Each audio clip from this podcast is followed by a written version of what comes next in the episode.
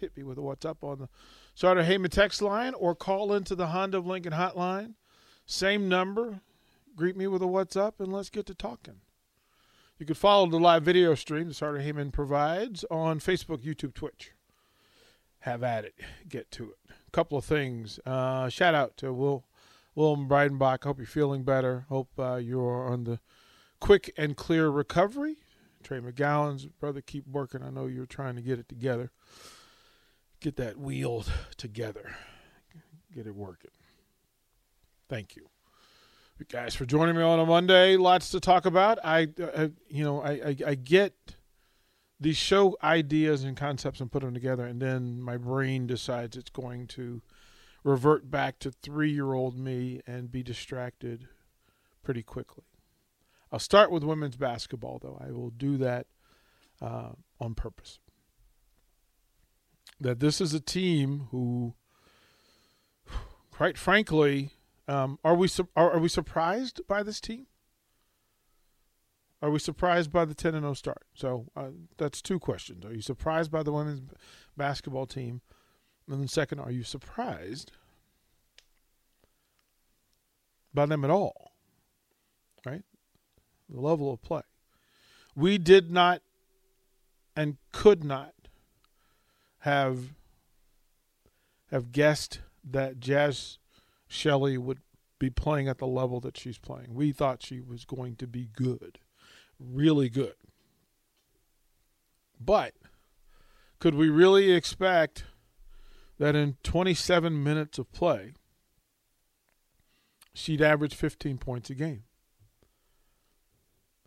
That she, in 27 minutes that she would average six and a half rebounds a game. Those are pretty stellar numbers. New to the program, new in the space, new to the system, and figuring it out pretty quickly. Shooting 53% from three. 53% from three. Uh, my math says that's pretty good. 55% from the floor. 78% from the free throw line. 15 points, six and a half rebounds, and four and a half assists, five assists per game. She's also got a bank of two, two, uh, two, one and a half steals a game, one and a half blocks a game, and only one and a half turnovers a game. I think that's where it starts. I think that's where the focus begins. And look, Amy Williams and Chuck Love and, and staff, uh, quite frankly, have been working in the shadows. It's not the focus. It's not the focus. It should be. 10 and 0. You figure out a way to get to win 10 games in a row. At any sport at any level, you have something to crow about. So let's crow. Next to that is their Aussie mate, Izzy Bourne, who's playing 20 minutes a game. And remember, these are these stats are these aren't even per, per minute stats. These are these are per game stats. Jaz Shelley playing 27 minutes, 20 minutes for Izzy Bourne. Izzy is shooting 55% from the field. An area to circle with Izzy is that Izzy is struggling from the free throw line. She's 7 of 19. But when you're scoring 10, 11 points a game, five rebounds a game, that, that, that you're doing your thing. She's a force in the middle, especially offensively. And she battles defensively. Then there's the captain, Sam Haiby. He's averaging 27, 23, 20, 23 plus minutes a game. Sam's shooting 39% from the field. Not shooting much from the free from from beyond the arc, but 85% from the free throw line. 9 points a game. 4 rebounds a game. Pretty impressive. 4 assists per game. 4 assists to 1 turnover. That's her ratio. She leads them, and then when things get crazy and the traffic gets sticky, Sam gets them through it. The third perimeter player is, is just as important, and Ashley Scoggin has been exactly what they need from that spot. She's shooting 47% from the field. She's also shooting 47% from three point land. And she's perfect from the free throw line. That's through 10 games, averaging nine points a game. Well done. Another force. Penetrator at the point, two shooters on the wing, down low in your triangle. Alongside is Izzy Bourne, Bella Cravens. Bella is shooting 61% from the field. 61%. She's also shooting 61% from the free throw line.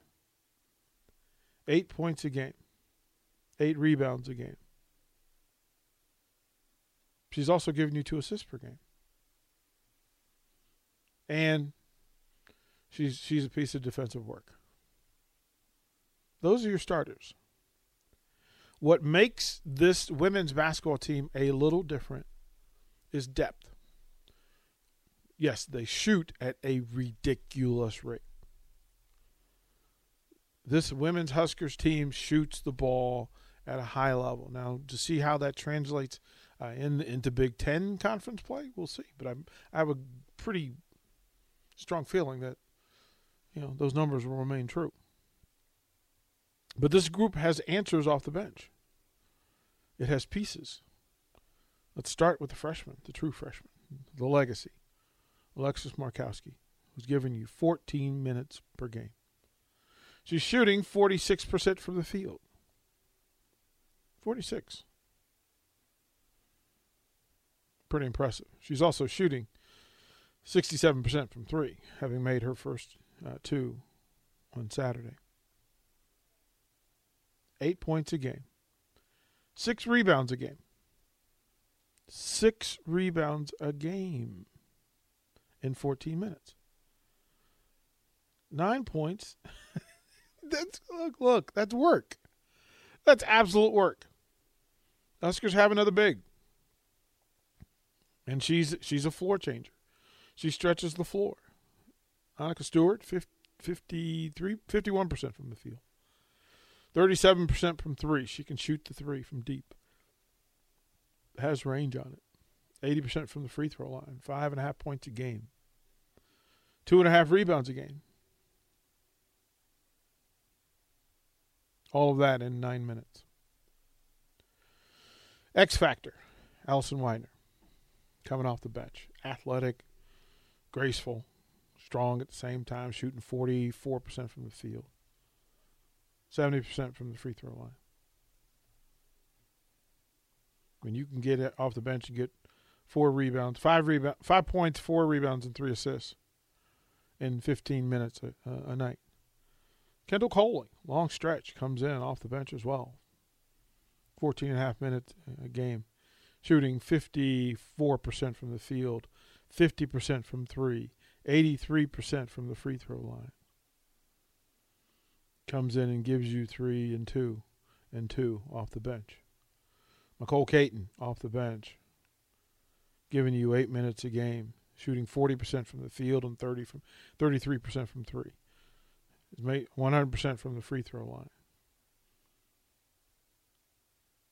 Defensive presence. She's a ball hawk. Long, defends.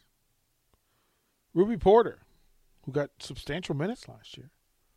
Right? We like we, we like watching Ruby Porter play. But we know what we're getting here. 13 minutes a game, shooting 25% from the field. Uh, she's shooting 86 from the free throw line. Kendall Moriarty, artist, she's finding her footing. She's shooting 53% from the field. Whitney Brown, who we watched last year get big minutes, especially in the Big Ten play, um, seeing her against that level of competition, she's giving you seven minutes a game, shooting 45% from the field, 50% from three, 75 from the arc. As a team, team shooting 71% from the free throw line, team shooting 39% from three, team shooting 48% from the field in general. This team rebounds as well. In the 10 games, they're up 12 rebounds a game. Pretty impressive. This team gives you 15 assists per game. Pretty strong. And they'll give you 15 assists on 30 makes per game. They are checking a lot of boxes for identifiers for good basketball. We'll hit that. What's up, Brian T? Uh, back from Sooner Nation. Glad to hear your friendly voice on the radio again. Have fun in your vacation. Get them feet up. Yes, sir. Yes, sir. You are correct, sir. I am uh, six days from my, my first vacation in a while. Put my feet up. I'm not going to talk to none of y'all. Love y'all. I'll miss y'all, but I'm not talking to you. What's up, Nebraska ball, Nebraska ball fan? I don't know about you, but Jaz has some of the best peripheral vision I've seen on offense, uh, defensive side in a while. Yeah, super high IQ. Right, anticipates very well, but I think I would I would guess that some of her anticipation comes from looking at game film about tendencies of the of the folks she's facing. Plays a cerebral game, but but but man, her energy is crazy. She's infectious. Like I would imagine that she's the you know, she's one of the forces that her Sam is quiet. I would imagine that Jaz pushes the button quite a bit. Hey, what's up, DP? From the text line, still waiting to hear Frost hire a running back slash special teams coach. Are there any rumors on names floating around? Will it happen before early signing day? Uh, remember my phrase: let it play out. Let it play out. I don't want to muddy the water with speculation about who's coming, who they're talking to, and that sort of thing. I'm patient enough to wait until they announce so we can be clear and, and, get to work. They've got it busy a couple of days, and they are supposed to speak to reporters on Wednesday. So what I would I would expect that at some point uh, Wednesday they will provide information. First, uh, formal conversation with Mickey Joseph and and hearing what what needs to be said and Coach Whipple. We'll see what Mark Whipple has to say and find out what uh, Donovan Raiola has to say.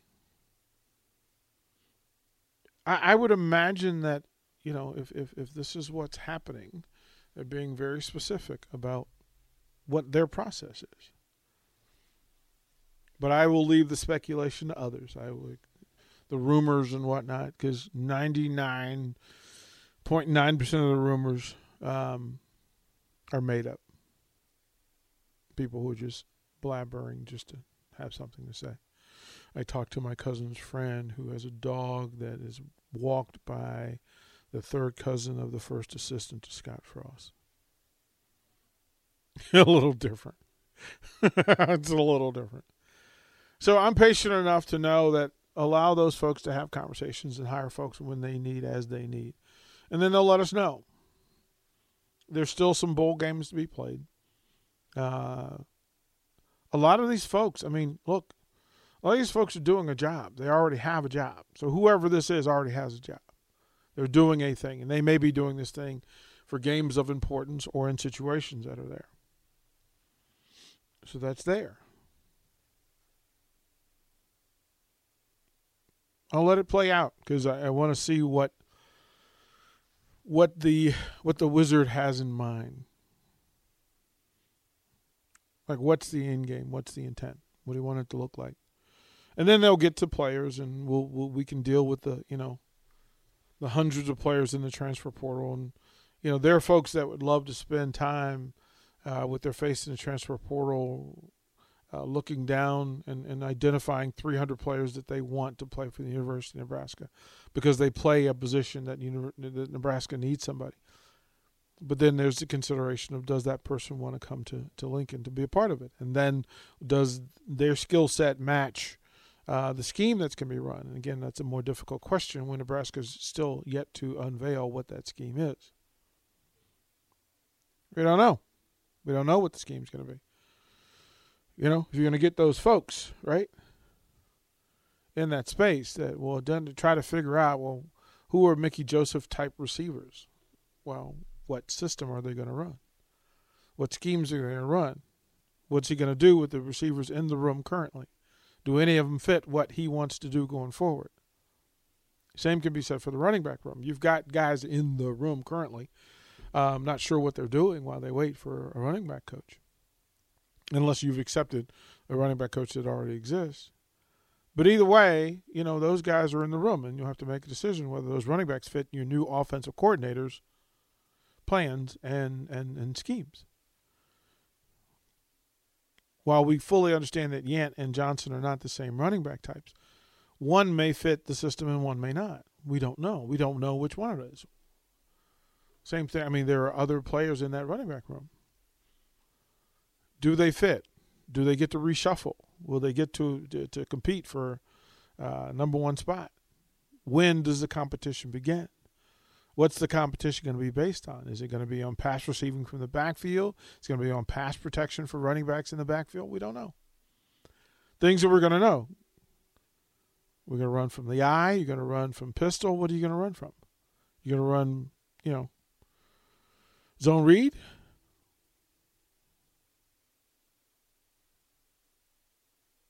Like we're going to run a pass option. Which is that what we're going to do? We're just going to focus on the ability to, to be able to get into the RPO game because that, that that's a thing for, for some of these coaches. Tight end usage. Will you be able to use them and put them within the new system, new scheme? Is this a one tight end look? Is this two tight end look? Is this two tight ends with two receivers? Is it two tight ends as pass catchers with two receivers? Is it two tight ends as receivers with two receivers who can block more because of the run game? Or is it one and one? You need a big blocking tight end and then a receiving uh, kind of H back guy on the on the other side. There's so many questions. There's so many questions. I mean, through all of it, I mean, the the question becomes, who's going to run the team? Who's your quarterback? And you can't talk about you know offense without knowing who's going to who's to be your general, and then who's calling the plays. Right? Does it fit? And just because somebody's in the SEC as a backup doesn't mean that they can come in and make the throws you're going to ask them to make, with the blocking schemes and pass pros and and or uh, receiver combinations that already exist. So, do you change for the new quarterback? Do you change uh, for the new passing game coordinator? What do you do? And then how will Scott Frost deal with it? Is this hands off? Is this, hey, I want to focus. I just want to oversee, but I don't want to have to be in, in charge of it. And, and and and I'm not sure we know whether Scott. I mean, Scott. Uh, I can't speak for Scott Frost. I won't. But there's a new offensive coordinator. There's new offensive line coach, and there's new uh, passing coordinator, passing game coordinator. And as those great minds get together and figure out what it is that they want this thing to look at, then they will get their pecking order, and there will there, there will be a chain of command, and and you know folks will have to pay attention to the to to the room of the receivers that are coming back who is going to be able to adapt and who is going to change who they are so that they can be the, the go to person. Because right now, I'm not sure you have a go to receiver in that room. Who's who's the standard setter in that room? And that's an honest question. You guys can hit me up with that answer. Tell me who who the the the the, the standard setter is for the receiving room. I, I don't know. I really don't know. Who's tight end number two? Is it Brewington? Is it Fidone? Who do you expect to be there, right? There are a ton of questions. Like who who replaces Toure? Who's the go to? Who's the first who's the chain mover? Who is the possession guy? Who is your vertical guy? Because if you're not using Xavier Betts for the vertical game, you got to figure out what to do there. Can you use Manning as your, as your vert? Can he be the field stretcher? Can he be the zone breaker? Let me know. And then who's going to throw the ball and then who's going to protect him?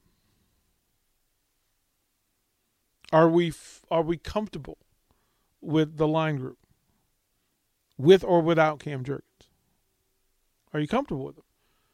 I would imagine that the, the question is whether you're comfortable with the offensive line without Cam Jurgens. I think some more questions are raised. right? Because all the pass pro audibles have to come from that space. Right? Some of the tricky scheme blocks that they have, you know, the dash concepts have to have to have a center who can who can get the snap off, hit him in the in the in the hands, and then get his, his quick feet moving to get out into space to, to, to cover.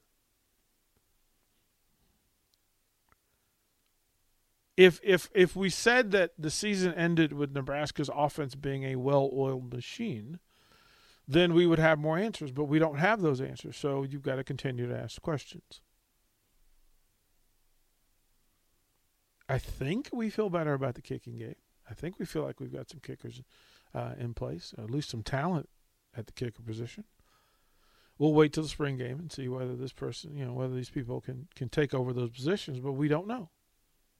We don't know. And quite frankly, if you ask me, I'm not sure I would. know If I, I I'm not sure I would bet that I knew who the starting five offensive linemen were going to be this year. don't know. Don't know. So there are a, lot, a ton of questions, and again, we'll get more answers on Wednesday. But we'll see. We'll see because I'm, I'm not sure. Um, I, I, in the next segment I will talk about women's volleyball because that, that that was exceptional to watch. Uh, the journey for this team has been pretty pretty amazing and pretty spectacular. Right? It's, it's fun to watch. And and John Cook and staff they figured out how to get the right combination of players on the floor at the right time and that is not a, that's not a common thing, and it's certainly not an easy thing. But he went through the rotation, and he built a trust with young players that other people didn't have trust for.